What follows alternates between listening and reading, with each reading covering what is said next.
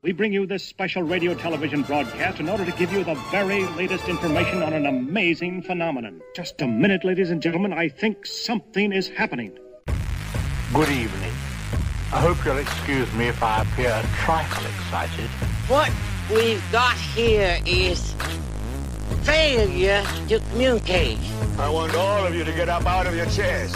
Whatever appears emerges as raw experience for those who watch it. You unlock this door with the key of imagination. Beyond it is another dimension. A dimension of sound. A dimension of sight. Welcome back to the Sword Cinema Podcast. This week we're going to be taking a look at 1995's 12 Monkeys, directed by Terry Gilliam, written by David and Janet Peoples, and starring Bruce Willis, Madeline Stowe, and Brad Pitt. Here's a clip from 12 Monkeys.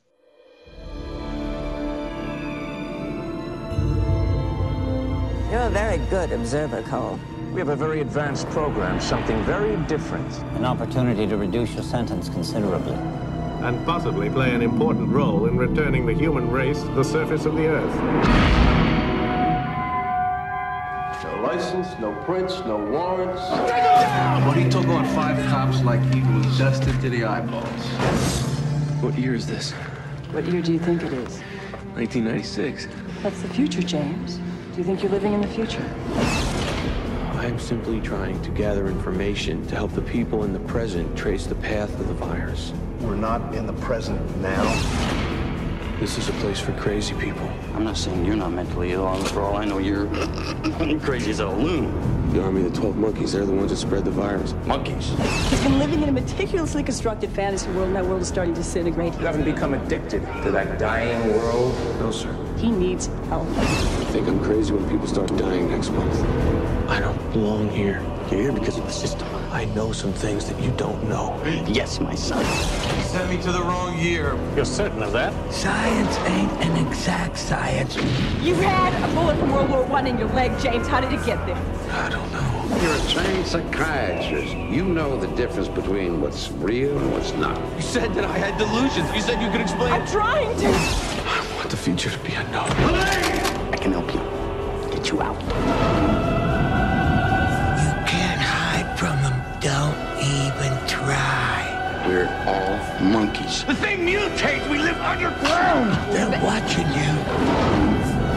I just want to do my part to get us back on top in charge of the planet.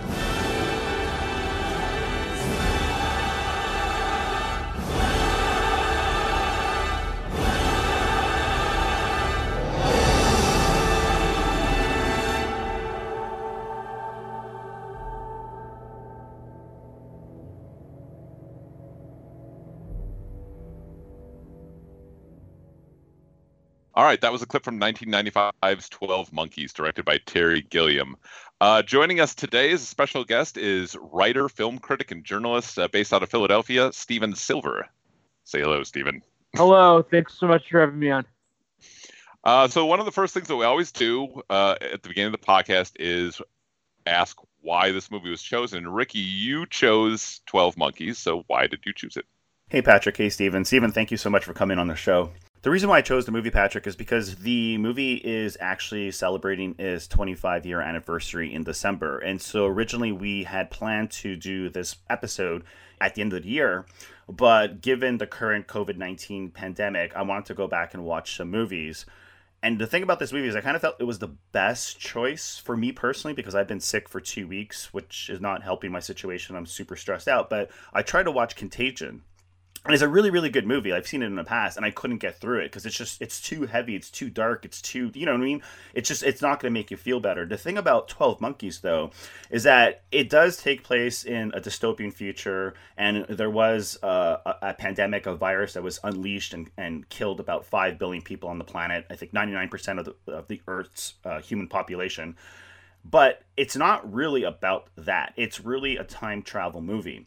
And about 2 weeks ago, we discussed Brazil, Terry Gilliam's Brazil on the podcast. And during that episode, I believe I said that I think 12 Monkeys is a better movie, and it's my favorite film from the director.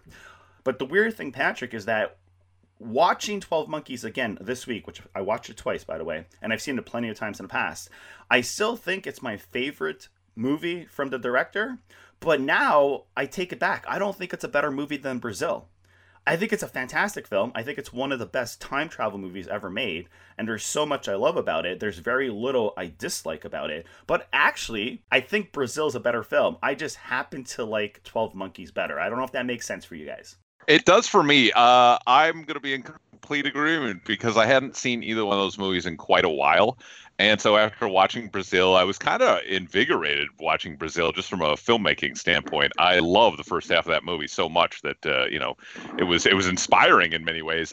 12 Monkeys I always considered to be more of a mainstream Gilliam movie. Like, it was one that was more audience friendly.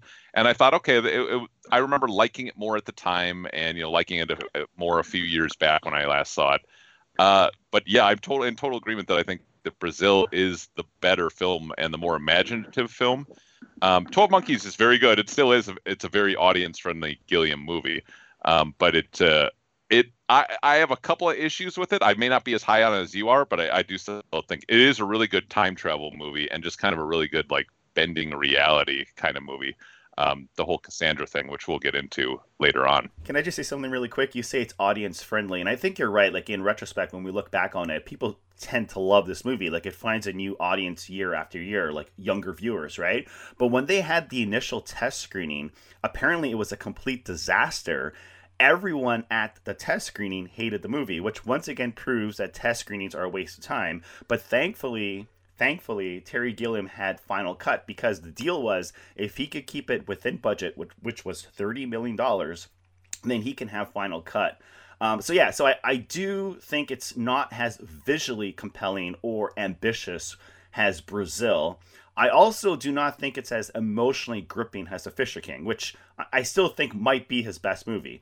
But regardless, I think it's a work of genius in some respects, and 25 years later, I think it still holds up. Steven, what about you? Well, if we're looking at Terry Gilliam's best film, are we counting Monty Python and the Holy Grail? Because he co-directed that with Terry Jones. I don't know if we're counting that as a Gilliam film, because it's kind of more of a Monty Python film than a Terry Gilliam auteur sort of film. If we're counting Holy Grail, I would put that as my favorite. I haven't seen Brazil in a really long time, so I don't know if I can speak to how much I like it compared to 12 Monkeys. I think 12 Monkeys is close to the top of the list in terms of Gilliam. That and The Fisher King, I would say. And I like his Fear and Loathing in Las Vegas. I know it was a notorious flop and nobody really liked it when it came out, but it's kind of been reappraised over time. And I think that's a fine film. But I just watched 12 Monkeys again, and I thought I think it holds up. I think it's as good as it was, the various other times I've seen it over the years. I think that obviously, with coronavirus going on, a movie about a pandemic virus is going to hit you a certain way that it might not have otherwise. Now, one thing about this film is it is shot mostly in Philadelphia, and I live near Philadelphia. I didn't live in Philadelphia when I first saw the movie. I've lived here for about 15 years, and the movie's 25 years old. It made really good use of Philadelphia locations, including some, non-traditional locations, especially since they're doing subterranean stuff so often. There's a place called the Eastern State Penitentiary, which is an old prison, which has since kind of been reappropriated to be like a Halloween attraction. And that's what they used for, I don't remember exactly which scenes, because it doesn't really look the same in the movie as it does in real life. But and then there's a place called Memorial Hall, which was like this decaying building, and that I think is what they used for the mental institution. That's what they used for the lecture hall, rather. And they refurbished that about 15 years ago into a children's museum where my sister-in-law got married, which is kind of funny. Oh, man. So, and the other thing is that anytime large animals get loose in Philadelphia, which happens more often than you think it would, like probably 2 or 3 times a year. Like, one time llamas got loose and were running around the city for a whole afternoon, and there's a horse one time. Like, this happens very often in Philadelphia, and every single time I make the same joke that the army of the 12 monkeys is back and that they must have let all the animals out of the zoo. So, wow. I did not know that. Yeah. That's hilarious. Have you guys seen the short film? Because for anyone who doesn't know, the initial inspiration for 12 Monkeys came from Chris Marker's experimental masterpiece, I think, La Jetée. It's a landmark 1962 French New Wave film I think it's about 27, 28 minutes long. And the story goes that the producer, Robert Cosberg, was a huge fan of the film. And so he convinced Chris Marker to let him pitch the idea to Universal Studios so they can buy the rights to the film and therefore remake it into a full-length feature science fiction thriller. But the thing is, it's not really a remake. Like, I really do feel like it's inspired, clearly, by La Jetée. But there's so, like, I mean, first of all, La Jetée, really, for anyone who doesn't know, the whole entire film is composed of photographs, so it's still images. And the movie itself, it is about a young man, and it does take place in a post-apocalyptic setting. And so this young man is obsessed with a specific image, this eerie image from the past, and he's not entirely sure if it's a dream or reality. But the screenplay writers here, who are famous for working on Blade Runner prior to 12 Monkeys, they kind of took that short film, and I think that, and Patrick, this is why I'm going to turn it over to you, I think that they delivered one of the best screenplays of that year, if not that decade. I think this is a solid script.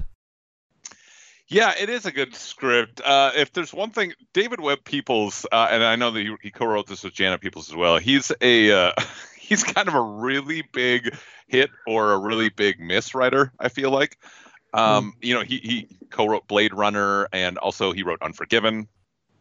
But he's also written things like Kurt Russell at Soldier, you know, in an attempt to have somebody speak as little dialogue as possible. One thing he always does really well, even if I don't think that his dialogue is necessarily the most interesting, he structures his screenplays impeccably. And I think this is just another example of that, because you could take issue with Blade Runner's screenplay as far as the dialogue goes, a lot of it, but the structure of it really, really works. And it's the same thing with Unforgiven, even though I do actually like the dialogue quite a bit in that movie. But yeah, this thing is structured just perfectly so that you, even if the dialogue doesn't always grab you, the way that it's delivered and when it's delivered is so flawless, I feel like, that makes the impact at the end perfect.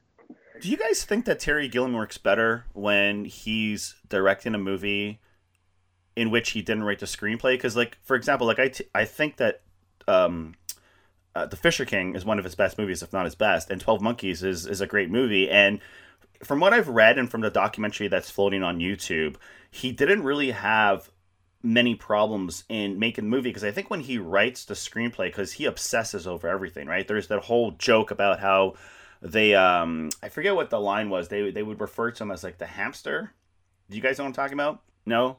Okay, well, there's a specific scene in 12 Monkeys where it took them an entire day to shoot the scene only because he wanted the hamster in the scene, which you can barely see because it's in the background. He wanted the hamster to react in a certain way that would parallel Bruce Willis's character, Cole, that would parallel his reaction. And so they spent the whole entire day shooting the scene over and over and over again just because of the hamster. But the point is, he didn't write the screenplay. He was given the screenplay. And I think he works better as a director when he's not directing his own script. But, like, let's face it, we've seen plenty of time travel movies, and it's not easy making a time travel movie because there's always plot holes, like major plot holes and continuity errors. And but he managed, along with the screenplay writers, they managed to create the self-contained story within 130 minutes, which is not bad because these days movies run about 3 hours. And I think it's pretty impressive watching it over and over again, because you're seeing an interlinking set of jigsaw puzzles sprinkled with plenty of clues and hints. And there's like these amazing throwaway pieces, like the cryptic message on the answering machine, or the graffiti that you see on the wall, the list of destinations in which the virus will hit. Like, there's all of these things when rewatching it again and again, it all ties into, like, future, like, you know, you have something that you see in, like, the second scene or the third scene, and it ties into what happens at the very end of the movie. And I love that. And watching it again, like, I mean, we could talk about, like, what it's all about and the problems with time travel and the paradox and all that crap. But I think that they really covered our tracks. Like, I really do think there's very few plot holes, and it pretty much, in my eyes, makes a lot of sense. And that's part of what a screenplay is. It isn't just the dialogue, it's also the structure. And that's really a hard thing to, you know, make heads or tails of, and to actually have it make sense and have people not be confused and all that stuff. And I'm looking at David Peoples' page, and Soldier was the last screenplay he ever did that was produced, and 12 Monkeys was the second to last.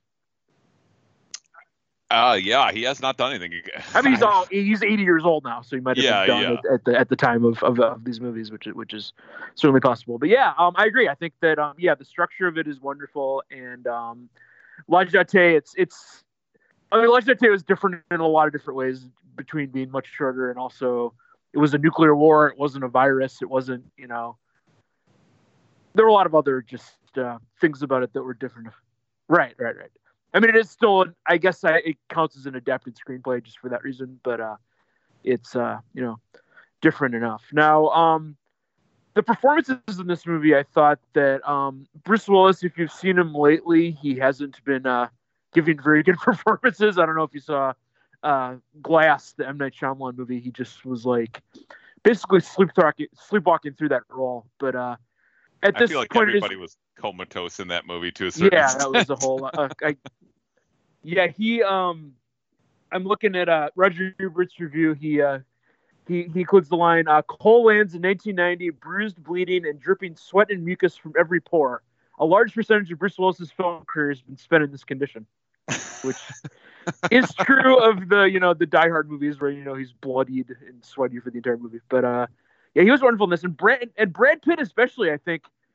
I mean, everyone knows now what a fantastic actor Brad Pitt is, and he finally won an Oscar. But I think back in the early parts of his career, there were some who believed he's just this pretty boy guy he might be a movie star, but we don't know how talented he is. But this movie, he was just fantastic. Okay, but here's the thing about Bruce Willis, I always view this movie as a film about madness and dreams. It's set in this chemically engineered apocalypse, but you have this hero who isn't really a hero. He cast Bruce Willis at the time and still is an action Hollywood star, right? He's known for movies like Die Hard.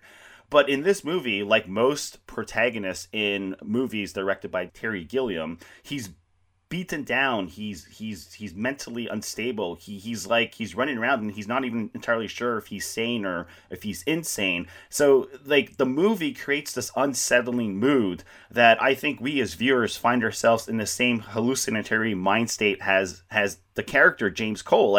When you're watching a movie, it has a lot to do with the visuals and the soundtrack and just his performance. I mean, I would have to think about this, but it might be his best performance because he is a misunderstood hero, but he himself misunderstands himself. He's not entirely sure how to diagnose himself. There's moments in a film where he thinks he is going insane. But the thing I love about this movie, throughout the entire film, James Cole is trapped, right? And we see these parallels in the past and present. So he's either physically locked inside a prison, he's a prisoner in the present, which is technically the future, or in the past, which at the time would have been the present from when the movie came out, but he's put into a mental institution.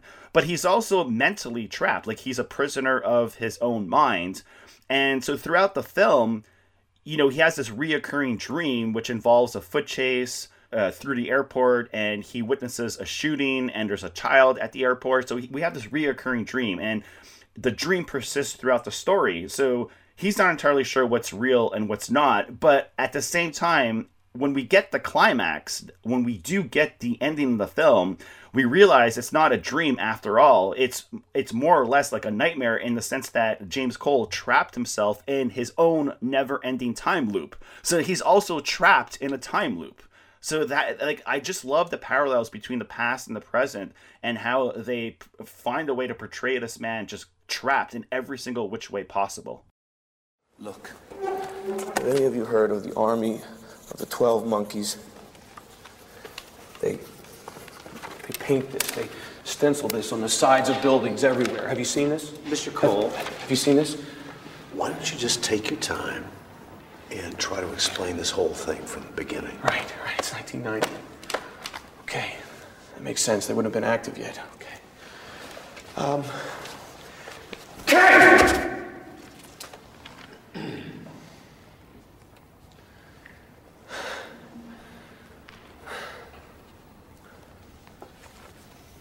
5 billion people died in 1996 and 1997.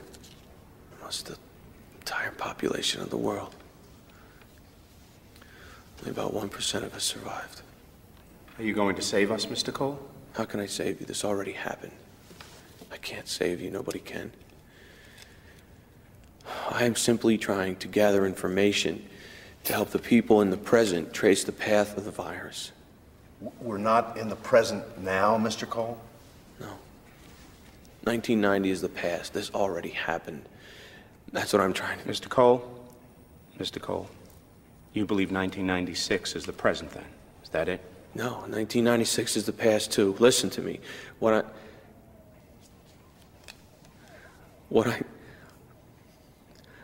I need to do is make a telephone call. I can straighten this all out if I make a telephone call. Who would you call? Who would straighten everything out? The scientists. Oh. They'll want to know that they sent me to the wrong time. I can leave a voicemail message that they monitor from the present. Can I just make one telephone call, please? Please. This is one of several movies with Bruce Willis where he comes into contact with his younger self. There was Looper. There was that movie, The Kid. And then I think there was some other, like, direct-to-VOD movie that I never saw. Like, I looked this up and there were a list of several of these movies. Now, Looper is more in line with this, with actually, you know, thinking about time travel paradoxes and stuff like that. But, and I wonder, like, this movie is about time travel, but it does take a more fanciful Terry Gilliam-like approach where it doesn't seem to be gritty reality of time travel. It is definitely fantasy. He doesn't get too bogged down in the details because Bruce Willis does do things. He does interact with the environment that could potentially cause change down the line, right?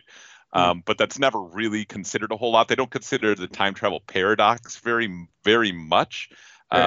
You know, because he kills people in the past, and who knows what those people may have, you know, how that might have affected the future.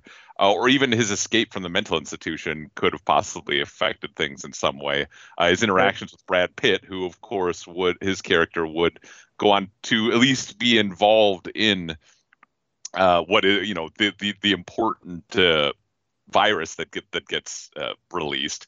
Even though he's not directly involved, his interactions with Pitt could have led to something down the line. All sorts of things could happen, but Gilliam doesn't get bogged down in that. For him, it is mostly about the mental side of things, whether or not somebody's actually going to be, you know, can trust what they remember or what they're even seeing as being real. I find it funny how a lot of people misread the movie, or at least a lot of people I speak to, because they seem to think that Bruce Willis is sent back in time to save 5 billion people who died because of the virus, but that's not actually his mission. His mission is to be sent back in time to study the virus, get as much information as he can about the virus before it mutated, so they can uncover a cure for the present, which is really the future, right? So it's about them finding a cure so that the people in the present can return back to the surface of the earth, because right now they're currently living underground. And so a lot of people think that he's there to save the 5 billion people that died, but he's not, because they clearly state it in the movie. It's not about changing the past. The past already happened. You can't change it. It's about making the future a better place. And I love that twist, because most time travel movies, it is about changing the past. But if you change the past, therefore the whole entire future changes, and that's where it gets complicated, and you have lots of plot holes, and a lot of things just don't make sense. So... that is one thing I took away while watching it again. And it's funny, Patrick, because we talked about this when watching Brazil. But when we were discussing Brazil, I kind of stated that I thought it was somewhat of a happy ending. And here I kind of feel like, well, it's not necessarily a happy ending, but it's not necessarily the worst ending possible, because I think he does accomplish his mission at the end of the film. Yes, he dies. And he might not know that he accomplishes his mission, but he technically does, because he, along with Madeline Stowe's character, they do finally pinpoint who Dr. Peters is, and it's most likely Dr. Peters who's spreading the virus, because he's at the airport. And that is when Jose shows up, and he makes the call to the future to advise them that the army of the 12 monkeys is not responsible, and what they were actually doing was it was a big prank in which they released all of the animals from the zoo, and they took Brad Pitt's character's dad, played by Christopher Plummer, right? and they locked him up in a cage. Because at the end of the movie, we do see the scientist from the future, whose name is Jones, and she's sitting in the airplane. She actually sits directly next to Dr. Peters, which cannot be coincidence. No, she's clearly there. Like it's mission accomplished. Now I don't know. It's open to interpretation whether she prevents him from releasing the virus into further areas. Keep in mind he already released it in that airport because he uncorked his tubes, and so it's already going to happen there. I always took it as it's all inevitable, and he's fulfilled his fate. That was always going to happen. So he simply fulfilled that. And as far as saving the world, I always felt that Gilliam's visuals tell you that was never going to happen. When Bruce Willis is first sent back, this is a decaying, dying city already. He never shows clean parts of Philadelphia. It is the worst part. That's just what Philadelphia looked like in the 90s at least. Oh God. But everything's dirty. The asylum is just this decrepit building, and as they're walking through and the police officers are explaining how they found them, I mean, my God, it's like they're in something that's condemned, or the entire place must be under construction because it's layered in such filth and old wood that's just cracked and falling apart. Like the entire city looks like it's already dying, so you were never going to stop that. There was the movie a few years ago called The Signal. I don't know if anybody you saw that. It was kind of a minor obscure movie. It was, which was set mostly, I guess it was a mental institution. They had the Philadelphia press junket in the Eastern State Penitentiary where that part of Tom Lucas was filmed because it looked like the location in the movie. Yeah, I've seen that movie. I really like that movie. Yeah, it's not a bad movie. So there, the thing is, like, with all time travel movies, it does kind of make you, like, think, and sometimes your brain starts hurting trying to think about, like, wait a minute, like, how does this all connect and what actually changed? Because the thing is, like, he does travel to, like, the wrong time, starting with 1990. It started with 1990, right? And then later 1996. But he also traveled to, like, World War I. And so Madeline Stowe's character, she is writing a book. And so she's writing a book about these doomsday prophets, which a lot of them were these time travelers, these prisoners from the future that are sent back to the past, but accidentally sent back to the wrong year because they are sent to get information on the virus. But in doing so, they become like these doomsday prophets because they know what's going to happen in the future. And therefore, she's writing this book about the doomsday prophets. But because of the book that she writes, it's her book that gives Dr. Peters the very idea that it is possible to unleash a deadly virus to kill off the human race, and that would be better for the Earth because we are contaminating the planet. And so, like, but the thing is, like, she only writes the book because they get sent back to the past, but this only happens in the future, which hasn't actually happened yet. So, like, there's things like that, like, you know what I mean? That's like, whoa, wait a minute. But I think at the end of the day, like, I think that obviously, the virus was unleashed. Was it Dr. Peters or someone else? It was most likely Dr. Peters, regardless if he read the book or didn't read the book. I think the point is that it would have happened regardless, right? Right. Well, I heard one theory, which was that in 1990, Bruce Willis meets Brad Pitt in the mental institution and tells him about the virus that wipes out humanity in the future. And Brad Pitt might have mentioned it to his father's assistant, and that's where he got the idea. I mean, the film does not make that clear that happened, but it's a theory. That happened. Yeah, it seems like David Morse's character, Dr. Peters. By the way, I always want to give a shout out to David Morse because he's one of those guys. It's such an understated, small role, but man, did they get the right casting for the creepiness. Although I met him one time, he's very tall. He's taller than you think. I know. I guess there's one point where you could see that, but he looks like a big guy. He is a big guy. He's like a. I don't think he's from Philadelphia, but he's like, I think he lives in Philadelphia, and he's in Philadelphia. He was on that show called Hack, where he's an ex-cop who becomes a cab driver and solves crimes, and that was a Philadelphia show. He pops up in local productions occasionally. So that's a great premise. Yes. Yeah, so I think he definitely has – he builds enough of that character, even through just a few lines, that he clearly has an agenda of his own. So I feel like he would have thought of this idea no matter what. That I don't know if he needed to be – that this needed to be suggested to him because he seemed to have his own viewpoints on humanity and the world in general. Yeah. And he clearly had been thinking about this for a long time. And even reading her book, I'm not sure that it inspired him to do this, but – it may have just sort of validated his own opinions on some of this stuff. And it was curious to see that the scene where she kind of just blows him off completely and he walks away with a smile. I don't think he needed anything further at that point. Yeah. It wasn't, and it didn't even seem to be vindictive or evil in any way. I think he thought that he's a character who thinks he's doing the right thing. I love that little moment in her book signing where, you know, they're all trying to get autographs and he's like pontificating about, you know, his theories about the virus. And then another guy comes up and goes, "Perhaps you've heard of my research," and then it cuts out.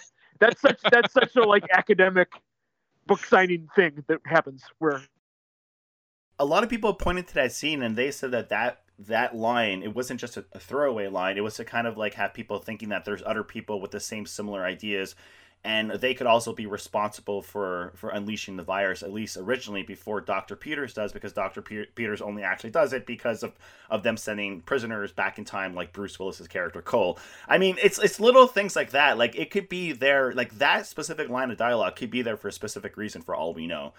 Does anyone else think that Terry Gilliam hates his leading man, his protagonist? Because it seems like in every single one of his movies, the hero, and I'm using hero in quotes here, they suffer. Like they're put in the middle of a big picture conspiracy. The entire world is falling apart around them. No matter what they do, everything goes wrong. And the characters are falling apart mentally, physically, and spiritually. Like, I think madness is a trait of many of the main characters in almost all of his films, like Michael Palin in Jabberwocky, or Jonathan Pryce in Brazil, Jeff Bridges in The Fisher King, and here we have Bruce Willis, who in 12 Monkeys, who spends most of his time, let's face it, he's either locked up, he's running around naked, he's naked and locked up, he's confused, he's exhausted, he's going insane, he's not sure if he's going insane. So yeah, it's just like, man, if you're gonna star in a film directed by Terry Gilliam, man, it's not gonna be an easy shoot. That's all I'm gonna say. Did you see his Don Quixote movie? Yes. That finally came. I mean, he tried to make it, you know, 20 years ago or 15 years ago, and it fell apart, and he finally did it again. I thought it was not bad, but yeah, that your thesis would apply to that as well. You know, where he's I don't know, I think Gilliam's sort of attracted to that sort of story or that sort of leading man list. I think he finds both the comedy and the tragedy. That seems to be his whole deal. And, you know, so even going back to the Monty Python days, I think the craziness just, it appeals to him overall, even in his lesser movies. What did we bring up? The Brothers Grimm. There's still madness in that movie where everybody, you know, again, nobody knows what to believe or what to trust. And one of the younger brothers is kind of slowly unraveling. And the older brother starts to unravel because of that. Yeah, he must just absolutely love that. Now, we had brought up in Brazil how he doesn't necessarily do well with his female characters, but I would beg to differ in this movie. I find Madeline Stowe's character to be the grounding element of this entire movie that keeps it from spinning off into this, you know, into outer space, because She's super important. She somehow finds that balance between providing an actual grounded reaction to all the craziness that's happening around her. And I think she was the one actor in the film who was cast, like he knew right away he wanted her in the film, and he cast her. Whereas with Bruce Willis, he was unsure. Initially, he wanted Jeff Bridges. He wasn't really entirely sold on Brad Pitt. And he's actually lucky he got Brad Pitt and Bruce Willis. Like, Bruce Willis was already a huge star, but like when they were filming this movie, Brad Pitt wasn't as big yet because, yeah, Legends of the Fall and Thelma and Louise had come out, I believe. But that was only after they were filming the movie. So when Brad Pitt showed up on set, he wasn't yet the Brad Pitt that we know. But going back to Bruce Willis once again, because I have to praise his performance. Like, again, he's so good, and we, as viewers, we sympathize with his character. But the thing is, we want him to succeed. We want him to, like, save the world or you know, not die at the end of the film, and also not be crazy. But the irony is that for us to root for Cole, that means he is healthy and not insane, which means that the planet will suffer because the virus will be released and 5 billion people will die. And so it's like you want to root for him, but at the same time you realize that if you root for him, that means all of these terrible things are going to happen, especially because his mission isn't to save those people. His mission is just to get information on the virus. And I find this movie so fascinating. Like, just sitting here talking to you guys about it. Like, I mean, I just watched it twice this week. And again, maybe not as good of a movie as Brazil, but I would argue that, like, especially towards the end, I find the ending so emotionally rewarding.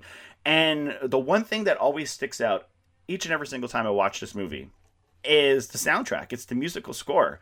It's the first thing you hear. Like, you get the opening text, which is a quote from... is it a quote from Dr. Peters? I think so. Anyhow, you get the opening text, and right away the music kicks in. So, Stephen, I don't know if you're aware, but on the last podcast when we discussed Brazil, one of my major problems with Brazil is the sound design and the score, because I thought it overpowers the movie, and it just gave me a huge headache by the time the 2.5-hour movie was over. And here, it's completely the opposite. I think this is one of the best musical scores for any movie of that decade, and probably the best musical score ever applied to a film directed by Terry Gilliam. And it has this, like, weird French... Argentinian tango to it. Like, I mean, okay, so, like, the actual composer is British. That's Paul Buckmaster.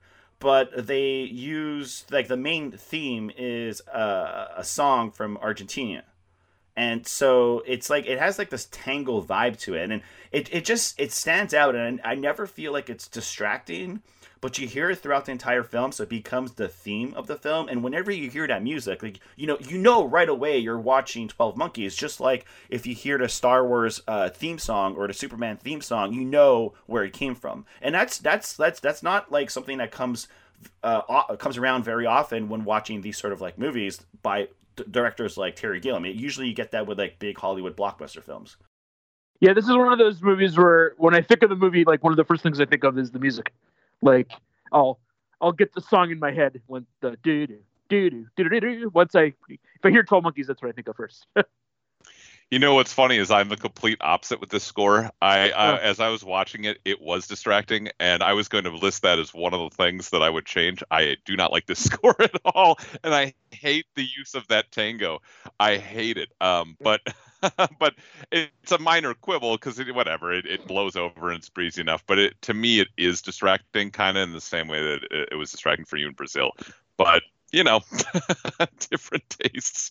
Oh, wow. That's how I reacted. There's a couple of things actually in this that we'll get around to later. Then notice there's one performance I haven't been talking about at all, because I really do believe that Willis's great performance isn't possible without Stowe's counterbalancing him. But there's another performance in this movie that I'm sure we'll talk about, seeing as how I believe he was nominated for an Academy Award for this, that I'm not as high on as I was back when I first saw this movie. Hey, look here. This here's James. Now, do me a favor. Why don't you show him around, tell him the TV rules, show him the games and stuff, okay? How much you going to pay me? How much? I'd be doing your job. $5,000, my man. That enough? 5,000?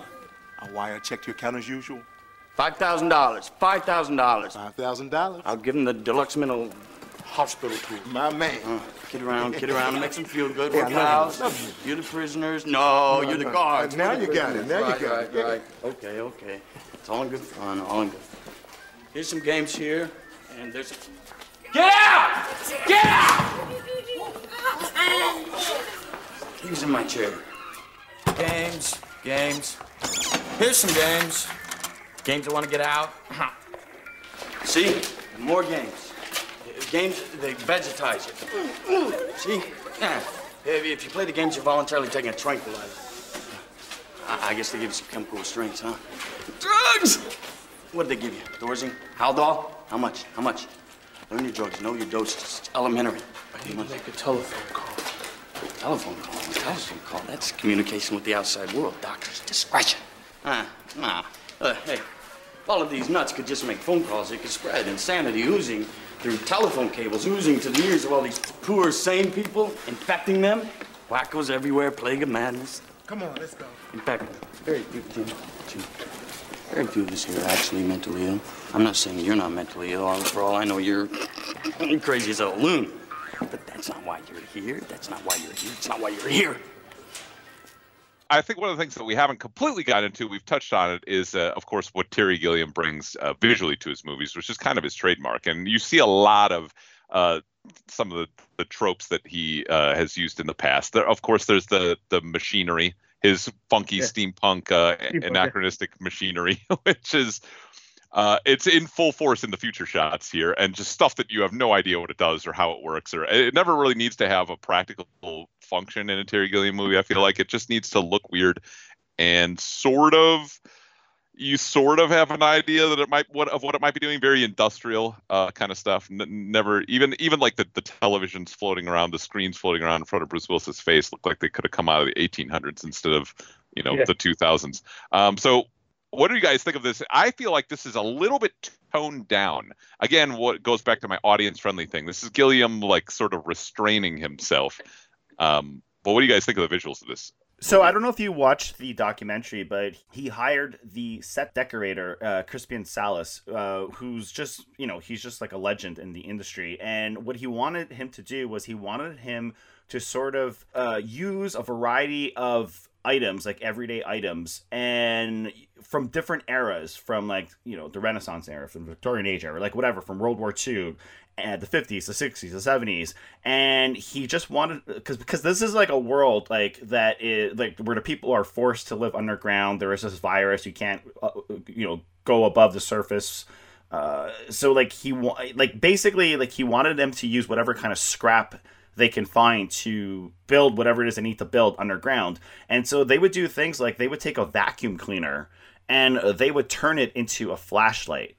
And so I like that idea. It's like, it's because it makes sense, right? Like if this is a world where 5 billion people died and the human population is forced to go underground, it can't be like this beautiful, like high tech technology that they're using, be it the computers or even the time travel machine itself. So I thought that was a really cool idea. And like you mentioned how they dial it back. Well, I think they kind of need to, right? Also, the cinematography is incredible. Like, I think Robert Pratt does an amazing job. I sent you guys an article. It was like, like 10 pages long about how he filmed the scene, the movie. And he was using, of course, like Terry Gilliam loves his wide angle lenses. He loves his Dutch angles. Just like Brazil, he makes a lot of the images look distorted. There's a lot of off-kilter framing, and there's a lot of close-ups of the main character. And I think like those shots and the visual style really emphasizes Cole's visions, his mental state, the fact that he is confused, the fact that it feels like very claustrophobic as well, because you do have a lot of tight shots. He uses different kind of filters, and I think like the thing is, at the end of the day, every single shot in this movie, it mirrors what Bruce Willis's character Cole is feeling inside, I think. And that comes from like the lenses that they choose to use. I mean, I was reading that apparently they would take stockings and they would put it over the camera because it would just change the lighting just a bit. And like little like clever things like that, like taking an item like a stocking, putting it over the lens just to get a specific look that you want. And I mean, Stephen, you're from Philadelphia. Like I thought the actual sets were kind of like genius, like especially the time travel set, like the fact that it's this plastic tube like floating in midair, and you see Bruce Willis inside the tube, like he's butt naked, and also like the interrogation room, like the engineer room. The interrogation room is just like, it's so bizarre. It actually looks like it belongs in the world of Brazil. Like Patrick, you mentioned the TV sets, and even the TV sets themselves, they look like TV sets from like the 50s or 60s. And there's like 15 TV monitors, and he's sitting on an aluminum chair. He's like strapped into the chair, and then the chair rises like 12 feet above the ground. And I don't know, man, like I just love all that stuff. And I know he was sued apparently because they took a lot of inspiration from that famous architect. And I think later on they actually admitted that they took inspiration from his designs because like they kind of had to and give him credit. But I mean, whatever, like it looks fantastic at the end of the day. Yeah, it looks like, I mean, the interrogation room is great. I'm not really sure what purpose a lot of it serves. It's kind of like, I always think of Terry Gilliam's technology is, you know, being like a steam-powered toaster. It's just, it so much work seems to go into it for so little effect, but it looks great. It always looks great, like the chair that goes high up on the wall. So, I mean, I get it. There's some practicality to that. So these guys are the people in prison. Some of them are violent offenders in some cases, and you don't want them to escape and possibly, you know, rush the scientists. But at the same time, you know, they're telling their monster guards to wait outside. And those guys, I'm pretty sure, could handle pretty much anything. Yeah, it's just everything floating around is kind of funny. It's like the screens, they place him so far away from them. They're interrogating him. And now that actually works because this is, you know, after a pandemic, and people would perhaps want to stay away, especially if somebody's been locked into prison, could have multiple things going on with them, like lice, blah, blah, blah. Although they seem like they're getting washed fairly regularly as well. Yeah, it's just funny that they place themselves so far away, and then they use these television screens to get right up in his face.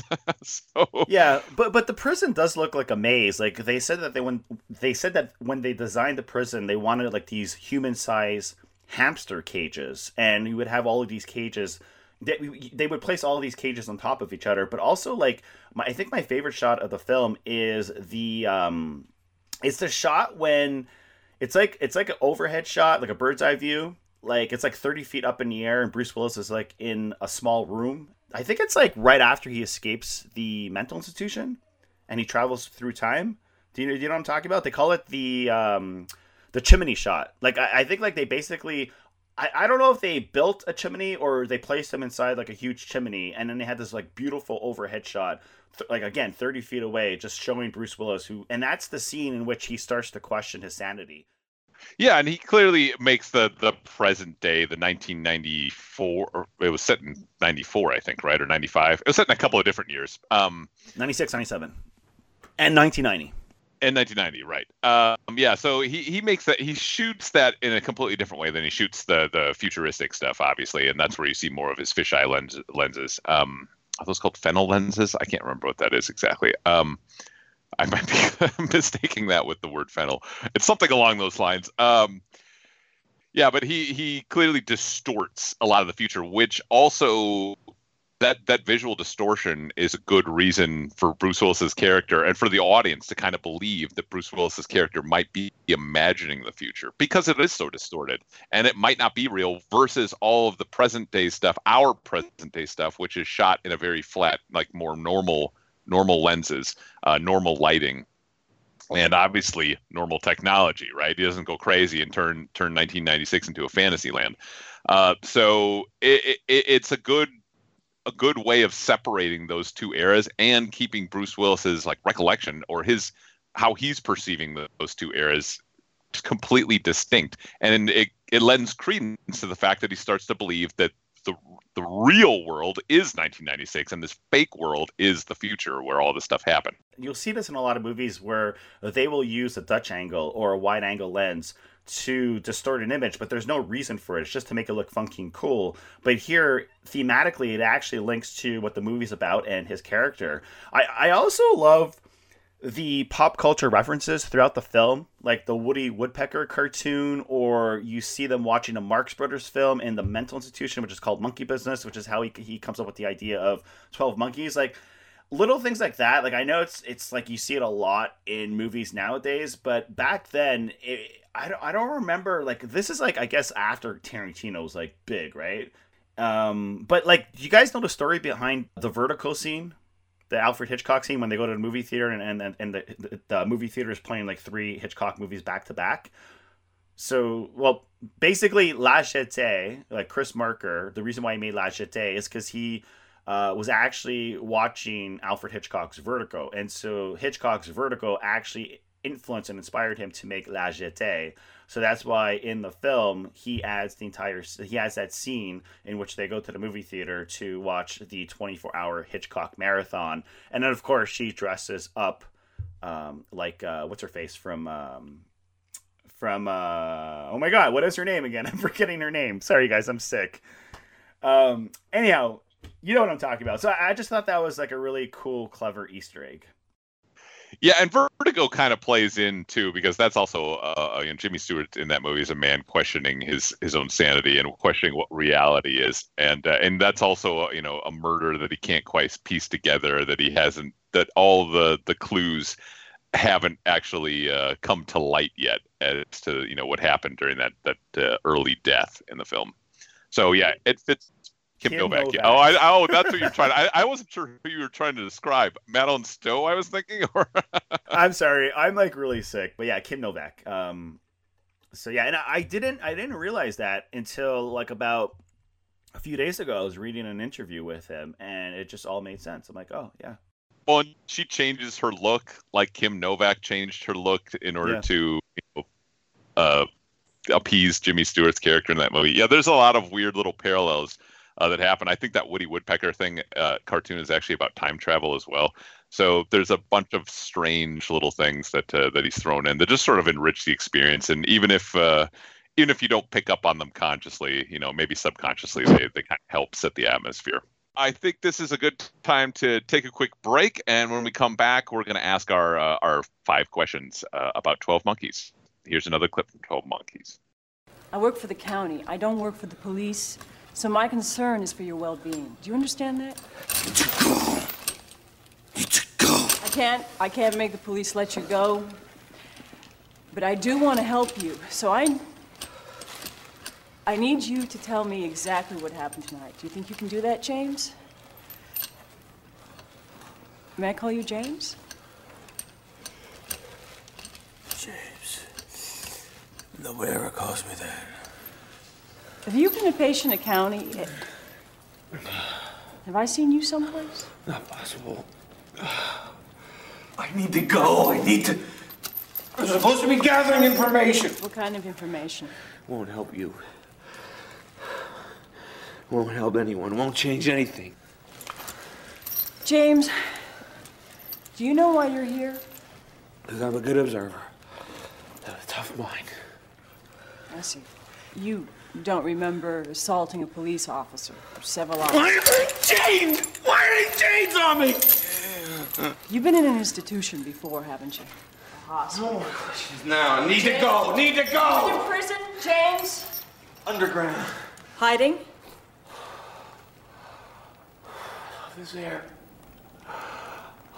This is such wonderful air.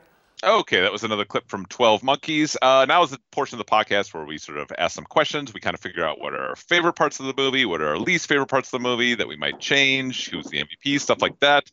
We're going to kick it off. We always like to start with a positive. So, Stephen, what is your favorite scene in 12 Monkeys?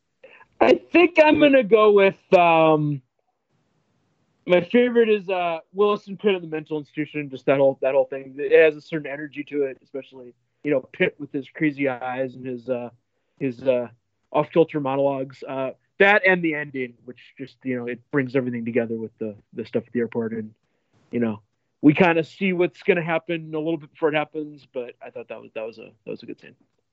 Mm. I mean, the ending is what a payoff. It's a great payoff to a time travel movie. Yeah, absolutely fantastic. Rick, what about you? What is your favorite scene? So I think it's actually the end of the movie, like the ending, because you have the twist, but I'm not going to stick with that answer. What I'm actually going to say is I'm going to point to the scene in which they are driving and Bruce Willis turns on the radio. So Cole, his character, turns on the radio and he hears pop music. And it might be the very first time he hears music. We're not entirely sure, but... It's in that scene that you really see the human side of this character. Because throughout the film, like I said, he's deranged. He's walking around like a wild beast, like half naked, just like completely like, you know, just dazed and confused and beaten and battered. And in that scene, we see life in him. And that is when they sort of like form a bond, like a real bond. And she sees like, I think she actually understands that this guy is not dangerous. He's actually like probably a good person. So that scene to me is crucial, and I think it's a turning point of the film. You totally stole my my scene. I also think that's when he first starts to become seduced by the 1990s. Or I guess at that point it was 96. The 1996 reality. He starts to become seduced by the present day or the past, his past, and would rather live in it than go back to his trashed future world, which he can then start to convince himself might not be reality because she's telling him that. And I think he loves being back in the fresh air, and there's music and all these things that there's pleasure in this world that is not in his. So yeah, I think that's a very, very pivotal scene. If I have to pick a secondary one, I am going to pick the scene where he confronts Brad Pitt's character. It's kind of a combination scene. The scene where he confronts Brad Pitt's character at the party, the fancy dinner party that his dad is throwing, and then also the escape from that and getting back out to the car, and when he lets Madeline Stowe out of the trunk, and then she finally, he disappears when they're about to turn themselves in. That whole sequence all the way through, I think, is pretty good. In that scene, towards the end, it sort of implies that he can be a danger to her, right? Because throughout the whole entire film, it's like they want you to sympathize with his character, but in that very specific moment, it seems like he's going to kill her. Yes, it does. And I think that's important. It also shows her fighting back, too. I think that's pretty important for her character. She is going along with this somewhat inexplicably to some people, I'm sure. They're like, what are you doing? You're crazy. Get away from this guy. But I think she is proactively making this choice because she is interested. She is fascinated by this guy, and she genuinely wants to help. But also she does have a good amount of fight in her, too, because she goes on after that. All right, so now we get to the perhaps what could be the most interesting question that we're going to ask about this. Stephen, if there was one thing that you could change about 12 Monkeys, what would it be? I don't know. Well, I do think that if the movie were made today, they probably would have changed the part you just mentioned of, him kind of being menacing and kidnapping her. I feel like that to modern views that might come across a different way now and would probably be changed. But in terms of things I would change, other than that, I can't really think of anything. I feel like the movie's pretty tight as it is and doesn't require much correction. Interesting. So nothing in this one. Yeah. I have a feeling I'll know how you. So, no. Okay. Well, Rick, what about you? So I wouldn't change much, but if I had to pick one thing, I would say that I like the fact that the two characters do form a bond: Madeline Stowe's character, Bruce Willis's character. But I wouldn't have gone so far as to have them kiss, for example. So they do sort of form a romance, and I would have, you could have implied that maybe she is for some reason attracted to him and vice versa, but not really push it as far as they pushed it. I think that's about it. I like that one, and I'm completely on board with that. There was absolutely no reason for that, and I actually, in a movie like this, it would have been better just being implied. And the fact that she was kind of going along with him at the end, it's almost like they were two crazy kids running off. It had a sort of a Bonnie and Clyde-ish, feel to it as they're about to embark on this thing, which of course gets stopped before they, dead in their tracks before they could actually do it. But I don't think they ever really needed to kiss. That could have come later on down the line that we don't need to see.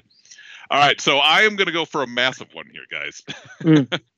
I am going to recast Brad Pitt's character. Wow. That's what I would do. That's what I would change. I do not think, looking back on it, rewatching this now, I do not think that Brad Pitt's performance hits the notes that this movie requires. I think he's doing things that are a little too mannered, and they're very distracting. And I can get at the time I remember watching it, liking it because it was so different. But now when I'm just watching it as a movie, and I've already understand the movie, and I just want to be, absorbed into the story and the filmmaking. Brad Pitt's performance for me is a major distraction. Every scene he's in, it took me completely out of the movie. So it's a major change, but that is the one thing that I would do. Would you put it in his place? Oh, I don't know. God, who could play crazy but play it kind of subtly? Bill Paxton. He's too old at that point. Yeah, that'd be very different. Yeah. You know what? I think had he hired Michael Palin, I think possibly could have done it, and with just a little more wit, I think. If he just done a separate version of the movie with all Monty Python people. Like, one of them in drag is the Madeline Stowe character.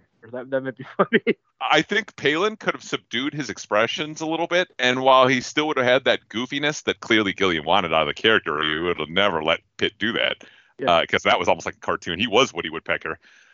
I think Palin could have subdued it just a bit more and possibly had some of those lines come off just slightly wittier. If they'd done it like the Muppets, where they just were in other movies.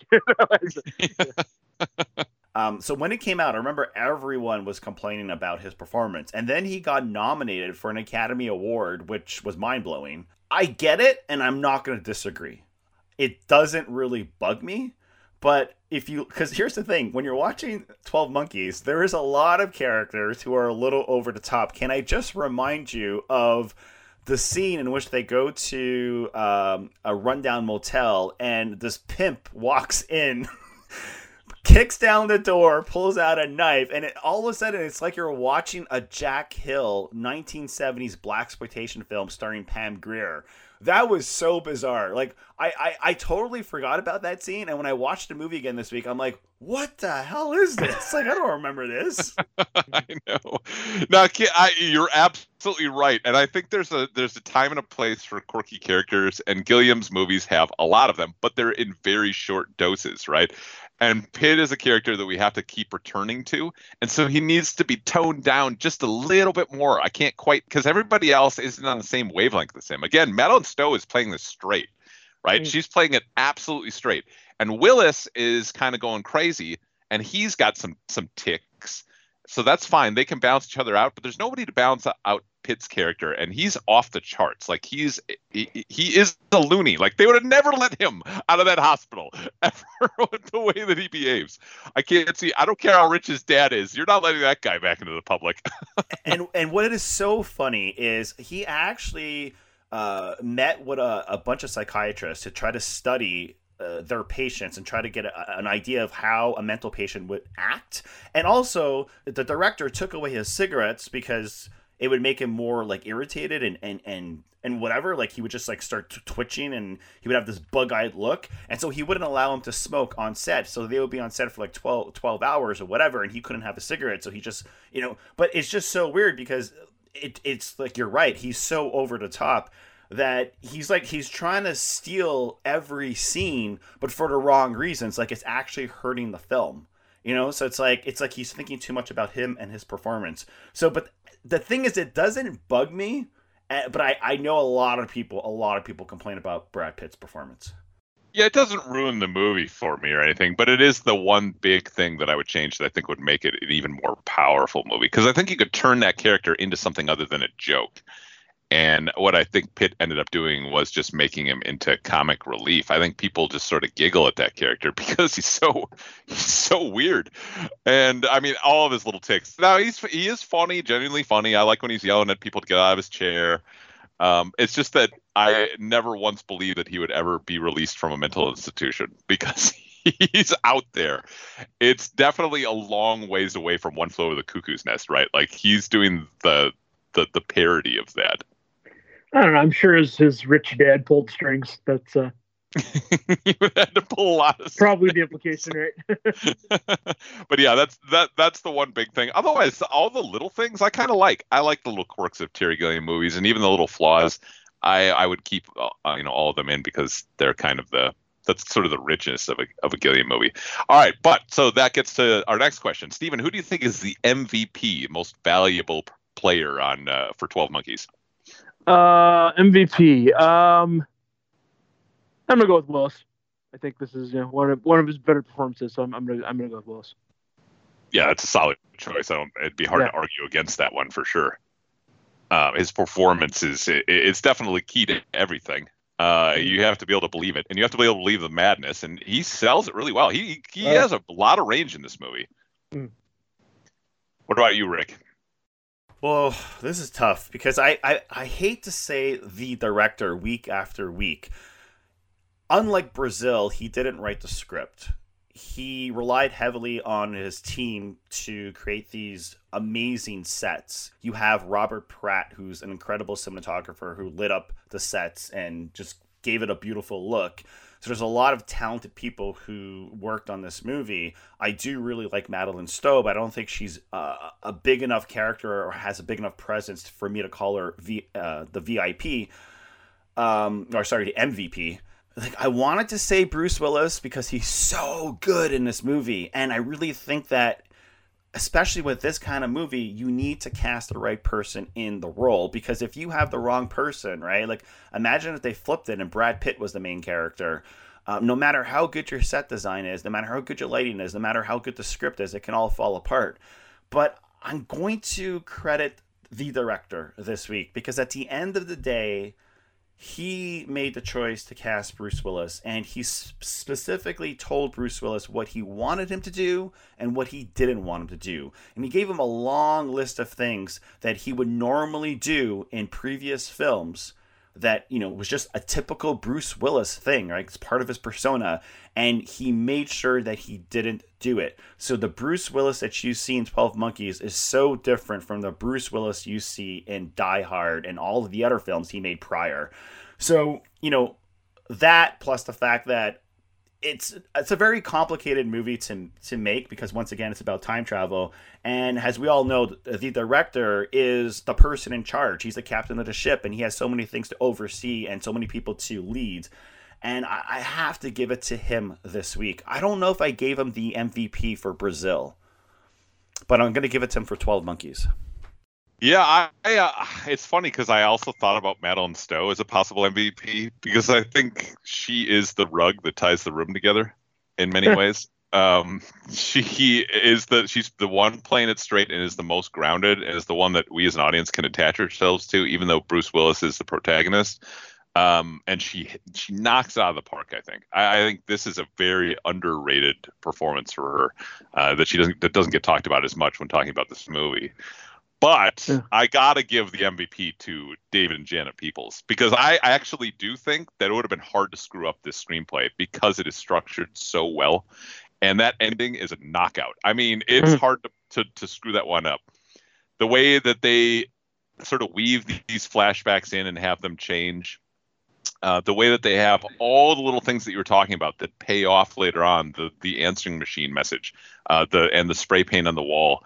All these little things, even the animals at the beginning when you've got the lion standing on top of the library or whatever that building was. I don't remember if it was library or not, but you know, how the animals were ruling the earth, and that was kind of the goal of the 12 Monkeys, was to let the animals out of their cages and go back to that kind of society. And that was also David Morse's character, his sort of goal. I think all these little things combined to make a movie that would have been, that any competent director, I think, could have pulled off. And maybe it wouldn't have been as good, but I think it still would have worked. Even with different actors, I think it still would have worked. So I'm giving it to the Peoples. All right, so does this movie pass the Howard Hawks test? Of course, the Howard Hawks test is a movie. For a movie to be a great movie, it has to have 3 great scenes and no bad ones. So, Stephen, what do you think? Does 12 Monkeys have at least 3 great scenes and no bad ones? I think it does, yeah. I can't really think of any scenes that I would describe as crossing the line into bad. And, yeah, it has at least 3 great scenes. So, yeah, I'd say it does. Okay. Rick, what about you? Can you spot a bad one and are enough 3 great scenes? Well, first of all, Stephen, like, what would you consider, like, the 3 greatest scenes in this? I'll go with, like I said, the mental hospital scene, the ending, and I guess when they're watching Vertigo. I'm sure that was others that I could think of. But okay. I'd list those 3. Rick, what about you? All 3 scenes Steven mentioned, the scenes that we mentioned prior, like when they're driving in a car listening to pop music, I do think it passes the test, despite the scene with the pimp. Because I don't think that's a bad scene. I just think it's laugh out loud funny and just outrageous. And it's just so weird to be in the movie. But it's not a bad scene. Like, it might feel out of place, but it still works. So I don't think there's a bad scene in the film. And I think it has, if not 4, maybe 5 great scenes. So I'm going to have to say yes. I'm close on this one. There's only one scene that I would possibly considered bad, although it's more like it's just mediocre, and that's the one where Pitt is talking to his 12 Monkeys crew and they're getting ready to plan out what they're about to do. And I understand that it's trying to build some suspense that maybe they're going to release the virus, but it's really the only time that we see him away from Bruce Willis. And I don't think that he works as a character away from Bruce Willis. Like, we didn't need to cut away from him, and their interactions are also just so awkward and kind of unbelievable as far as that stuff goes. His whole crew, I'm not really sure why they'd be following him. He seems like a maniac, not somebody that inspires loyalty whatsoever. So these guys seem more scared of him than anything else, and yet I'm not sure why they all showed up. For me, that's the closest it comes to a bad scene. So but is it bad? Is it bad? Is it bad? I know. Sure. It might just be mediocre. So I guess I can't say that it does pass the Howard Hawks test then. Well, again, I think it's because he has money. It's like the other question. Like, it's because they know he has money, and they know he has power, and they know that he has access to, if not the lab, then, keys to things and that sort of stuff. I mean, I think that's... Yeah, it's kind of like why the SLA wanted Petty Hearst. I mean, it's kind of to say how he brings them notoriety, the fact that he's involved. Yeah, absolutely. I wish they had done a little more to establish that, right? Just a little bit, because those characters are so thinly drawn as to why they would be following him, why he would inspire any sort of loyalty whatsoever. But yeah, you could definitely logic it out. I mean, it does make sense, of course. I just wish that, as in the movie, it just doesn't hit home, and I wish that was more the case.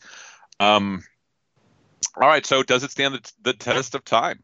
I think after watching it after 25 years now, there's a good chance they'll continue to. There's not really any good reason not to. I mean, there's no one in the cast who's been disgraced over time, which is more than I can say for a lot of movies from this time period. Although Gilliam did give an interview last year where he said some pretty gross stuff, but I won't hold that against his old work. I think the ideas of the movie still are. There's nothing there that really doesn't age well, and of course now that there's actually a pandemic, it kind of is bringing people back to this movie, I think. So. Yeah, and I think one of the things with Gilliam, we talked about this during Brazil, is that one of the things with Gilliam is you might loathe the man, but his movies, they do kind of like there is a timelessness to them. Yeah. Because he's such a he doesn't work in reality really, even though this is the closest one to reality that I can remember him really working in. All outside the the Fisher King and things like that, but. Mm. I think that there's no reason why this movie can't go on forever, because it's never going to feel dated. It's not like he wallows in 1990s, ish stuff. He's not playing Nirvana on the radio or anything like that, and making sure that you understand that everybody's not wearing flannel shirts and whatever. He's not going full bore into that. He's not showing current day, Bill Clinton's not on the television set talking about things, and it doesn't. It's kind of incidental that it's the 1990s. It could be some other world 1990s for all we know, and it doesn't really matter what era it was set. And nobody's, even his 1990s isn't emblematic of the 1990s, and his future world is just some part of his imagination that could be. It doesn't have to be. I can't remember exactly what the year was in the future, but it could be. 2035. And it could easily be 2335. It could be 2535. And it's just one of those future worlds that could be anytime, anywhere. So it kind of works. I always think that visually how a movie looks is going to determine whether or not it lasts in many cases, even more so than the writing or the actors. It's how it looks. And Gilliam movies just they have their own weird look that just doesn't bog down. So I think it'll stand. Rick? Have you guys ever seen the 12 Monkeys TV show? No, I haven't. I've heard it's good. I've never watched it. No, I don't know. I heard varying things about how good it was, but I figured, I don't need to watch 4 seasons of that. It sounds like it's a pretty similar story. I don't know if it. Gilliam had nothing to do with it, and I don't think anyone else involved with the movie had anything to do with it either. So, right. I'm just going to say yes. The answer is yes. Look, it's more relevant today than ever before, because we can all relate to the fear of a pandemic, right? Like we're all afraid of getting sick, and it can happen, and it's happening, but also more so because of the ending. And that is why this movie continues to find an audience, because my nephew messaged me 2 weeks ago. It was before we even decided to record this podcast this week. And he's like, "Have you watched the movie 12 Monkeys?" I was like, "Yeah." He's like, "It's amazing, right?" And like, so it's like, I think he found it on Netflix. I'm not sure where, but he just randomly watched the movie, which was so bizarre. And had no idea what it was about. He just saw Brad Pitt and Bruce Willis's name. He's like, "I'm going to watch this movie." And it is the type of movie that, again, it finds a new audience. And I think, you know, just the fact that it passes the Howard Hawks test, to me, the answer is right there. Then yes, it stands the test of time. Yeah, it sounds like it. I think people will be watching this easily 25 years from now if it's still around. Yeah, but with that, I think... we should probably wrap things up. Stephen, where can people find you online? You can find me on Twitter at Stephen Silver. That's Stephen with a PH. You can go find my Rotten Tomatoes page. Just look up my name on Rotten Tomatoes. And yeah, I write for various local and national sites. If you look up my name or look at my Twitter, you'll find it there. Including Goomba Stomp. And definitely check out his movie reviews. Yes. On our site here. You can find me, of course, online at Sorted Cinema. I don't really tweet all that often, so but if somebody does tweet at me, I will definitely respond. I love to chat movies. But yeah, otherwise you can find my writing on Goomba Stomp. And Rick, where can we find you online? I handle the official Twitter account for Goomba Stomp, which is Goomba Stomp Mag. I'm not really personally on Twitter, but I am on Facebook. The podcast is available on GoombaStomp.com. It's available on iTunes, Stitcher, YouTube, iTunes. Like, I mean, it's everywhere, right? So just like go to GoombaStomp.com and look for the podcast. And I just want to say I'm sorry. I'm sick. So my voice is like kind of like falling apart. And thank you, Stephen, once again for coming on the show. Thank you for having me. Yeah, we missed last week because I was, again, sick. But I really wanted to record today because... this is a lot of fun, guys, talking about movies and forgetting about all the problems happening in the world. This is why I love movies. And 12 Monkeys, like, I watched the movie twice this week, and it's just such a great escape. And if you haven't watched the movie, I mean, first of all, you're already an hour into the show, so like I don't know what you're still doing here, but yeah, if you're listening to this podcast, you're a fan of the movie, and I highly recommend that you recommend it to your friends. Let them know that this is a great movie and they should watch it. Yeah, it is on, I believe, Showtime's On Demand channel. I don't know how long it's on there, but that's where it currently is, and I think it's somehow. I think it's if you have the Hulu add-on for Showtime, or I think it's Hulu. Then, or maybe it's Amazon, one of those two. You can watch it that way as well. So. It's got to be Amazon because we don't have Hulu in Canada. Yeah, my nephew watched it online. So, yeah, I mean, I had to rent it. It's possible that it is now on the free streaming thing right now. I had to rent it on Amazon, so it's hard to say whether it could be. But Canada also gets different movies for free than we do. That's true. Yeah. Well, with that, we should probably wrap things up. But we will be back next week. We'll see you then. James Cole, cleared from quarantine. Thank you. You two wait outside. He's got a history, Doctor. Violence, antisocial sex, repeated violations of the permanent emergency code, insolence, defiance, disregard of authority, doing 25 to life. I don't think he's going to hurt us. You aren't going to hurt us, are you, Mr. Cole? Yes, sir.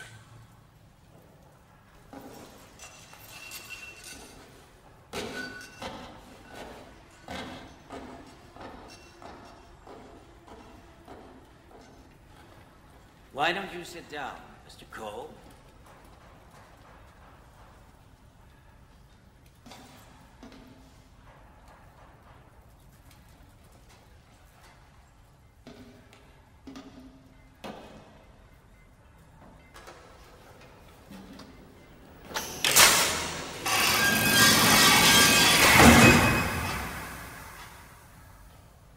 We appreciate your volunteering.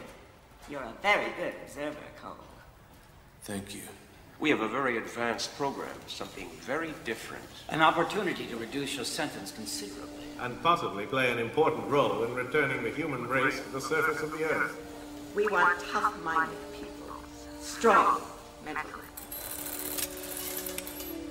We've had some misfortunes with unstable types. For a man in your position, an opportunity.